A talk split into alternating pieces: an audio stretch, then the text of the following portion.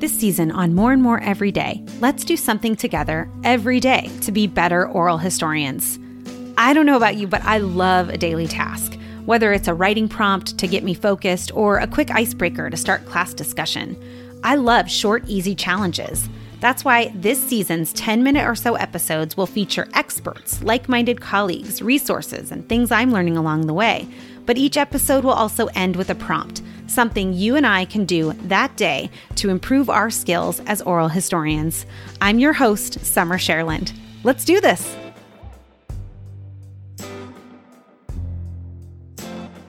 Oral history. There are a few things that set our work apart from other methods of interviewing and research. For instance, the cataloging and archiving of oral history, and the subsequent sustainable storage for future use of oral history interviews comes to mind immediately. You know, journalists, for example, report on stories and take quotes, hold interviews, and then they write their stories. Though news outlets generally do maintain their own archives and documentation for news reporting, not all interviews get transcribed, cataloged, and stored. Another distinction in oral history is the contextualizing of one person's story into a broader historical theme or analysis.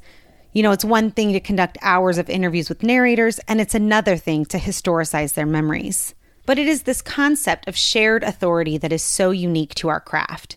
You've heard about shared authority already.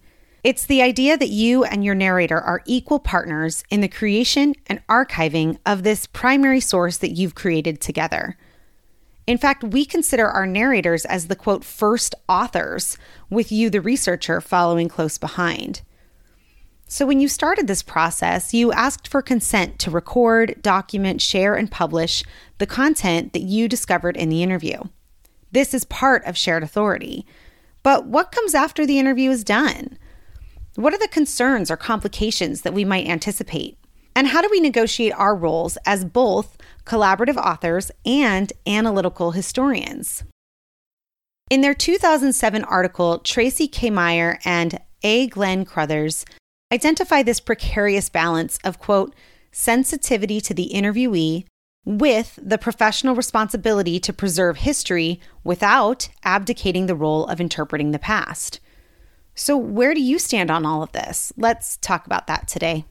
No doubt any conversations about shared authority in oral history start and end with Michael Frisch, who coined the term in his book, A Shared Authority Essays on the Craft and Meaning of Oral and Public History, published in 1990. I urge any of you out there listening to pick up a copy if you intend to do any oral history work in the future. Frisch's inquiries into who owns these histories, both in collection of and publishing, push us to really consider the ethics of our work at every step. In a panel on sharing authority and the collaborative process at the Oral History Association, Frisch offered insight into the present tense of sharing authority versus the past tense of shared authority.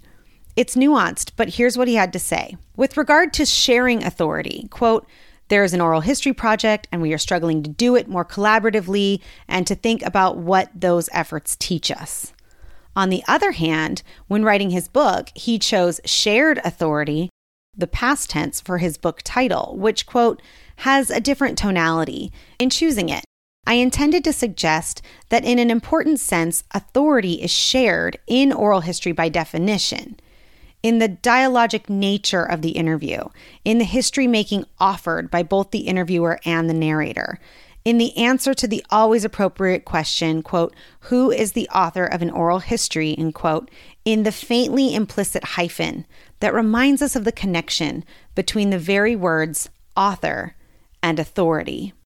A few years later, Lorraine Sitzia wondered if this is even a goal worth pursuing in her piece, quote, A Shared Authority, an Impossible Goal. Sitzia wrote of working with one narrator, Arthur, on a book project over the course of several years.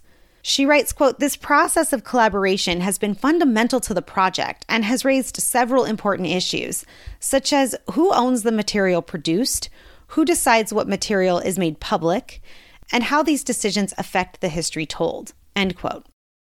Throughout her piece, Sitzia tells of her personal relationship with Arthur and how this sometimes affected her emotional approach to the work. But then she concludes with a response to her own question. Sure, shared authority is possible with clear boundaries and set expectations. Moreover, it is again in these nuances of now how the work is used that Sitzia grapples with both how she and Arthur may proceed with the content gathered. She believes that she and Arthur should both feel free to, quote, explore aspects of the work independent from each other. So, when and where along the way is shared authority most important? At the consent stage, during the interview, transcribing or indexing, publishing, archiving, using content for contextual scholarship, all of this, none of this, and how do you achieve shared authority? These questions are both theoretical and practical. What is your understanding of shared authority theory? And how do you intend to hold yourself to this theory in your work? Practical.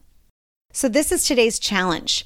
I want you to write your philosophy of shared authority when it comes to oral history work, and I encourage you to do some research in developing this philosophy. Then, establish a plan for following this philosophy for every interview you conduct. Good luck. We want to hear from you. Tell us how you did today at SMCC History. Use the hashtag more and more every day on Instagram and Twitter. Our email is historysouthmountain at gmail.com. And I hope you follow us, write a review, or suggest us to a colleague.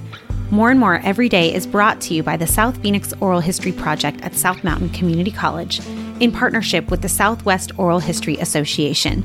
Music by Noah Gattell.